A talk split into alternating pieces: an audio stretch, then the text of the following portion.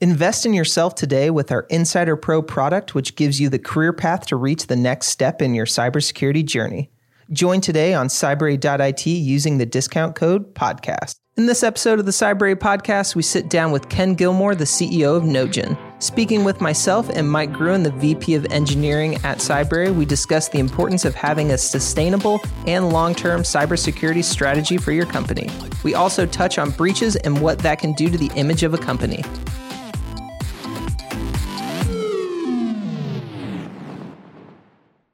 All right. Well, welcome back to another episode of the Cybrary Studios podcast. Today in the studio, we have Ken Gilmour from Knogin here, uh, the CEO and co founder. Uh, along with myself is Mike Gruen, our uh, VP of Engineering. And today we'll be talking about cybersecurity strategy. Thanks for being here, guys. Thanks. Cool. Thanks. Um, so, yeah, I don't know if you want to uh, just give a little bit of background on yourself. Uh, that would probably be helpful. Yeah, sure. So uh, I've uh, been in the industry for about 20 years. Um, I guess my career started after my enthusiasm. Um, you know, when I was a kid, I used to um, have a, a, device from Spectrum called the M5, which was one of those old, you know, rubber keyboard devices, kind of like the ZX80. um, started there on BASIC and then uh, you know, over the, the next couple of decades, uh, you know, I guess improve my skills. um, and uh, I've set up a uh, cybersecurity company uh, called Knogin, as uh, as you mentioned correctly. And uh, yeah, so we we do you know cybersecurity analytics and behavioral analytics. So yeah, cool. when you when you think about um, sort of the strategy around cybersecurity, what are some of the things that you sort of take into account or think about? So I think. Um, a few of the problems or mistakes that people make is that they look at it in silo. It's, you know, they, they say this is a cybersecurity strategy. And yes, it is. Um, but really it needs to be looked at holistically among the entire business um, and not just, you know, specifically for, uh, you know, just if it's a security incident, we deal with it. But, you know, if your computer dies, we don't care about it because we're the security team. Um, you know, and why would you? Mm-hmm. Um, but, you know, ultimately, uh, what you need to focus on is the people who are going through the incident process um, and you know figure out how you can have a unified process for everything um, and get everybody working together. Yeah i mean i think here we have um, our facilities our everything sort of rolls up into me uh, as head of security because all the systems are integrated. So everything from the door locks uh, to what's happening on laptops and so on and so forth. So um, i th- i th- feel like because maybe in the small world that I live in, uh, that things are moving in that way where there is more integration between the security teams. But I imagine you're seeing uh, a much wider spectrum of the world, and and maybe that's not quite happening as as much as I, I think. Yeah, exactly. I mean, what, what you have to think of is impact to your business. Um, you know, so a lot of people will, you know, they, I guess you could call them purists. They would say you need to protect a system at any cost. Um, and, you know, in, in some cases that might be true. You know, you need to protect people's data um, and put whatever you can into protecting that data. Um, but in the sense of most businesses, you know, they look at it as kind of a cost value thing. So, you know, if, if there's a system that's worth ten thousand dollars, they're not going to spend a million dollars to protect that system, um, because it's worth ten thousand dollars. Right. So they need to, you know, make that profitable, um, and and kind of, you know, ensure that how they protect it is, uh, you know, unified with the rest of the business. So, uh, you know, as you said, in facilities, if something is happening in the building, there is a process to follow. You know, even if it's just there's a fire, run out that door. That's right, what right. the process is, right? But there is a process for it, um, and kind of unifying that so that you know the, the facilities guy will usually know the people in the company who are responsible for specific things. Um, and when doing that within cybersecurity, it's good to collaborate in those ways um, so that you can, uh, you know, I guess understand who the right person is. Right. Actually, I like that analogy because I, I, worked at a company, pretty big company. We had lots of floors, and the way the fire thing was dealt with was there was a fire marshal per floor. They were just a regular employee that was given this additional designation of, hey, in the event of a fire, you're responsible for making sure X, Y, and Z happens. Um, potentially going, uh, making sure all the offices are open and there's nobody in them, so on and so forth, and making sure everybody's you know getting out. Um, I could sort of see that same sort of applying to cybersecurity, where maybe it's somebody who's not specifically on the security team, but has some security responsibilities in the event of some sort of an incident, um, whether it be a physical incident or uh, more of a virtual one. Yeah, exactly. So, I mean, you know, an incident, you know, I, I guess I kind of, uh, played it down a bit, you know, talking about the fighting. So if there was a fire in this building, right, mm-hmm. you would evacuate, but there are other processes in the background, such as how do we continue offering our service? Uh, how do we keep the business alive?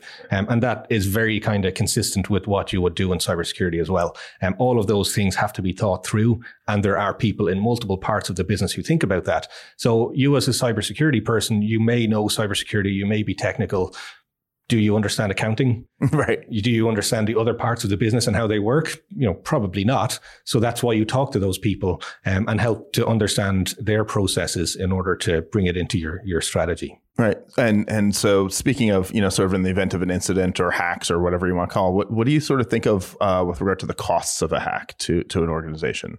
I mean, there's obvious ones that people think of, but maybe there's some others. Yeah, so I, I, think in relation to small businesses, you know, most small businesses just won't survive uh, a hack. You know, it's it's not because they don't have insurance; it's just because they lose trust, right? So you could have ten million dollars of insurance, your hack might have cost you a million dollars financially, but really you've lost the trust of your customers. And you know, once that happens, they're they're going to look at other people. They're not really going to have you on the top of their head anymore. The, the thing that they'll remember about you is that oh, these guys got hacked and my data's gone. Um, and you know, I'm not sure I feel comfortable with that happening again. Um, so it doesn't matter what you have done afterward to clean up the problem. Um, you know, it, you you've got hacked and right. you've lost your trust. So how do you? I mean, I, and you alluded to it earlier, but it's that balance of you know risk versus the data that you, know, you have to do some sort of risk assessment with regard to how much you're going to do to to guard the data. Um, I'm constantly asked that by you know as we sell into enterprise customers, they want to know like what are we doing and how do we assess risk um, with regard to the data that we have. Um, if I'm a small business, I imagine it's a lot harder to sort of think about. You also have all these systems like point of sale systems that maybe are managed by somebody else. Um, do you have any like ideas around how a small business could go about sort of figuring out what they have and assigning risk? So I think the the the real crux of the problem is the data that you collect.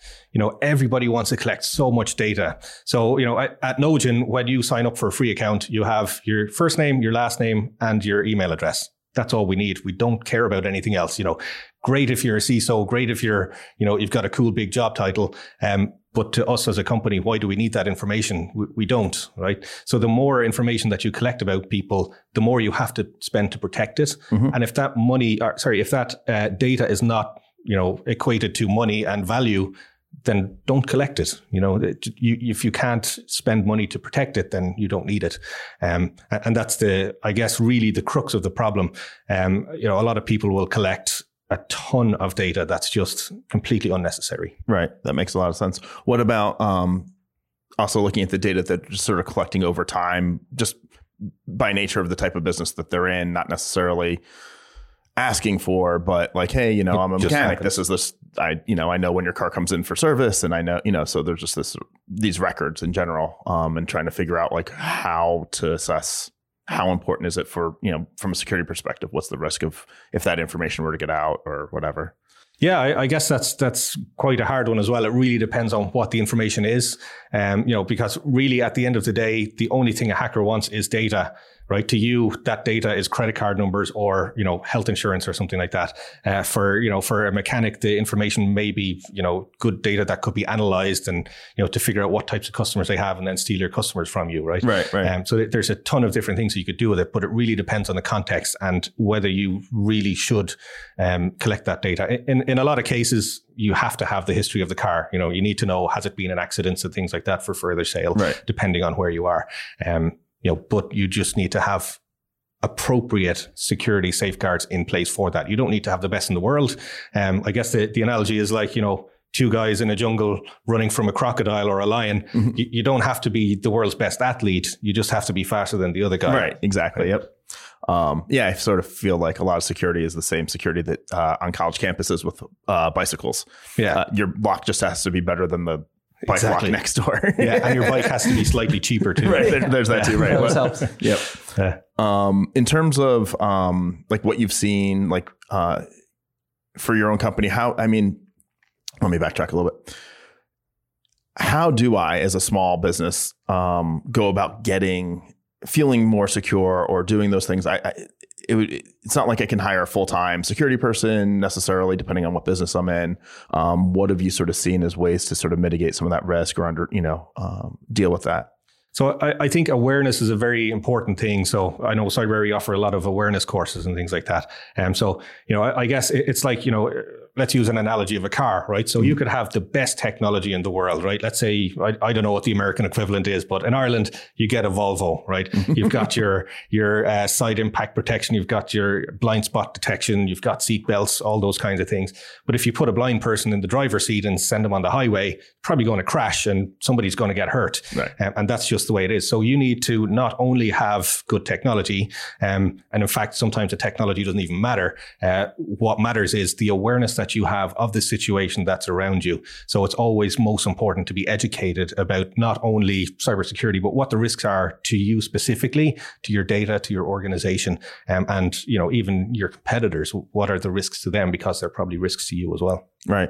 And then in terms of, I, I one of the things I think people don't think a lot about is sort of the the different ways places get um, how, how, hacks happen in a way, right? Um, everybody thinks of like very direct attacks like oh my my data is being stolen by some somebody across the the ocean um, but there are other ways and i'm curious if what your thoughts are on like just sort of elaborating on some of the ways that companies yeah so i mean i, I think it's yeah, I guess one of the most important things is patch management. You know, so a, lot of people would come to me, and it's kind of hard to uh, to answer the question in an honest way, I guess, for a lot of business people. Um, you know, a lot of people will come to you and say, if there was one thing I could buy, um, you know, that would protect me, what would it be? And you always want to say, oh, my product, my product. uh, but really, it's not that. It's patching, right? Mm-hmm. So when when people get compromised online, um, oftentimes it's not a targeted attack. So let's say there's a vulnerability in WordPress.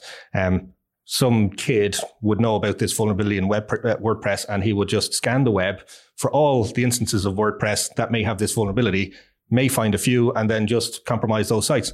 Um, and that's generally how, how they get through it. So, um, you know, if you don't patch your site, you will become, you know, one of those bucket of, uh, uh, of uh, compromised people um, or, or compromised sites. And, and that's generally how it hacken, happens. Hackens. Uh, you know, you, you, a lot of people worry about, you know, maybe China or Russia is going to attack me, but for the average small business, literally just patch your systems and make sure they're up to date, and uh, you'll avoid, you know, a, a ton of problems.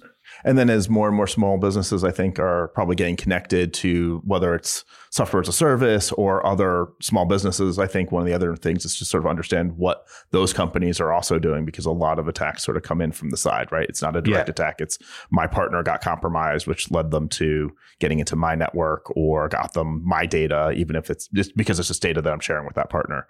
Yeah. Um, I think that's one of those where people don't really a lot of people don't necessarily think as much about like when I enter into this relationship with this with this company, what are they doing to protect the data that I'm sharing with them or that's right. Yeah. I mean, it's, it's hard to know what a third party is doing, you know, um, and even things like um, there was an organization I worked for about 10, 15 years ago, um, and they were basically affected. I, I, guess that they offered uh, sysadmin services to us.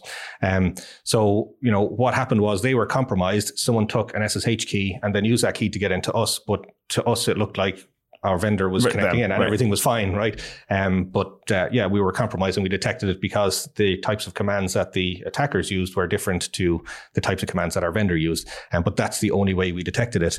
Um, so, you know, there, there's I guess the one thing you need to do is don't oversimplify, but also don't overcomplicate because, you know, attackers are persistent uh, in some cases. And, uh, you know, if, if, they know that you have a vulnerability, they'll just try to exploit it in multiple different ways. You know, if they found that WordPress vulnerability and you've kind of made a slight modification to it, um, but not fully patched it, they may, you know, find a way to actually, um, you know, I guess, compromise it in a different way. So uh, you know, don't don't make it too complicated. Simply just deploy the patch. Often it is the best way to do it, mm-hmm. um, uh, and uh, just make it. Uh, make it simple, but just not too simple. You know, you have to have a way to monitor as well. Right. I also think with um, with data, one of the things that we really do to help um, is that with a lot of our partners, uh, we share essentially anonymized data. Right. There's some sort of unique ID that we assign to a user. We know how this maps, um, but then what we're actually sharing and getting back just uses that to sort of help um, eliminate risk of if they get compromised, how much are they going to get? They're going to get some information about some some user, but they don't necessarily know who that person is or and definitely want to limit the amount of sort of meta that we give about that person. Yeah exactly. You, you want to limit it as well and ensure that you control how they process it. But i mean uh, in in many cases they say three data points is all that you need uh, yeah. to be able to identify an individual. Um, and it's quite true. And, uh, you know, I, I, think there was a problem with Best Buy uh, a, a while ago. Uh, I guess probably, you know, probably several years ago where um, they had, uh, you know, analyzed the shopping habits of one of their, um, their shoppers. And then they sent a package to that house saying, you know, congratulations, you're having a baby. Right. Um, here's a bunch of, you know, baby products. And uh, turns out that this person was keeping it a secret from her father and didn't tell her father. And then he found out, you know, uh, after you yeah. know th- these these other companies had already realized this So uh, right. uh, just from data analysis analysis. Yeah, that's true. I mean, uh, yeah, I think in that case it might have been Target, but it doesn't really matter. Target. It doesn't really matter, know. right? Yeah, it's it's just they have right. They have all yeah. this usage data, and they can sort of right figure out it's the sort of Cambridge Analytics exactly. type problem. Um, and then I also um, I heard it on the internet, so it must be true. Um, but back when I think the U.S. Census first released uh, the census in a way that people could sort of search over it, it was sort of the same. They ran into the same problem that they didn't really consider. Where if I put enough facets, if I put enough things, I could actually limit and figure out how much my boss makes because I put in location, I put in I kind of know enough inf- meta information about it that I would actually be able to get the search down to returning one result. Yeah, um, that's right. I, I, think AOL did it as well with their search function. It's it you know it's anonymized data. It's just kind of a number that's associated with a bunch of search queries, and you could identify people just from their search queries by associating that uh, that number. Yeah, yeah, yeah. I think one of the best ways uh, to deal with that is right. Once a data set gets to a certain size, you don't return it. You say, "Ah, sorry, um, I think that's how Census dealt with it. That yeah. they very quickly realized and fixed it. Um, my apologies if that's not the case. I have a friend that works at the Census Bureau, so I gotta. Yeah. They're all great. No, honestly. he didn't tell me yeah. the story. I definitely read it on the internet. um, cool. Um, in terms of like ransomware and stuff like that, like what are your thoughts on like on that in general? Like if I'm a small business or a large business, like how do you sort of handle like what would your advice be for both mitigating it and then dealing with it if it actually does happen to you? So yeah, I think generally how ransomware works is, you know, it, it will encrypt your files and then kind of delete the original files um, instead of kind of encrypting the new ones with the same name because um, it's just easier to kind of make an encrypted copy and then delete the original copy so you know there, there's a bunch of ways that you could recover from it um, but probably the easiest way for you know small businesses if you're using something like box or dropbox or uh, G Cloud, G Suite, um, have version control enabled. Mm-hmm. So, uh, you know, if someone deletes a file, you can restore it. Um, if they overwrite it, you just restore it to the last version as well. But you want to make sure you're not going to get hit by ransomware the same way as well. You want to be able to analyze and see how did it happen, mm-hmm. um, and then just avoid that from happening again. Right. My understanding, um, I have a, uh, is that in many cases, uh, they actually lay dormant for six months, nine months, a year before they actually trigger the ransomware so that they know that they've sort of gotten your backups. Or even if they haven't, do you really want to restore back to six months ago versus um, or maybe nine months ago or a year ago. So I think there's some, even though the backup approach, it's it's great one. It still also has some some That's limitations right, yeah. in what it can do. So they, have done that with uh, websites as well. So they they'll encrypt your database, mm-hmm. um, and what they'll do is they'll add a key to you know a, an external website, um, and then in order to decrypt your database, you need to have that key. So they just kind of take it away and say give me the money and I'll, I'll decrypt your database. Oh, wow. Well. Yeah. So this is why having a regular patching schedule is important as well. Yeah. Um, but, uh, you know, it, it, there are some cases where you can be fully patched, you can have up to date antivirus, and you can still get hit by ransomware as well. Um, so, you know, it, you just need to, I, I guess, be able to deal with it from multiple angles, which is the, the strategy for incident management. Yep, definitely. I think um, last company I worked at, we sort of identified the, the weakest link is always the human link. It's always the, the person that there. Um, and that's where a lot of the stuff comes from. And so making sure people are aware um, and trained and, and understand the implications of decisions that they make. Yeah, I, I think it's the human desire for uh, resolving urgency issues, right? So when there's a problem, you just kind of do something to make the problem go away um, instead of generally fixing it. So, you know, you've got a problem on a server, you release a new piece of code urgently to fix that problem, mm-hmm. but that code may be vulnerable because it hasn't gone through, you know, the correct number of uh, tests or QA or things like that too. Yeah, no, that makes a lot of sense.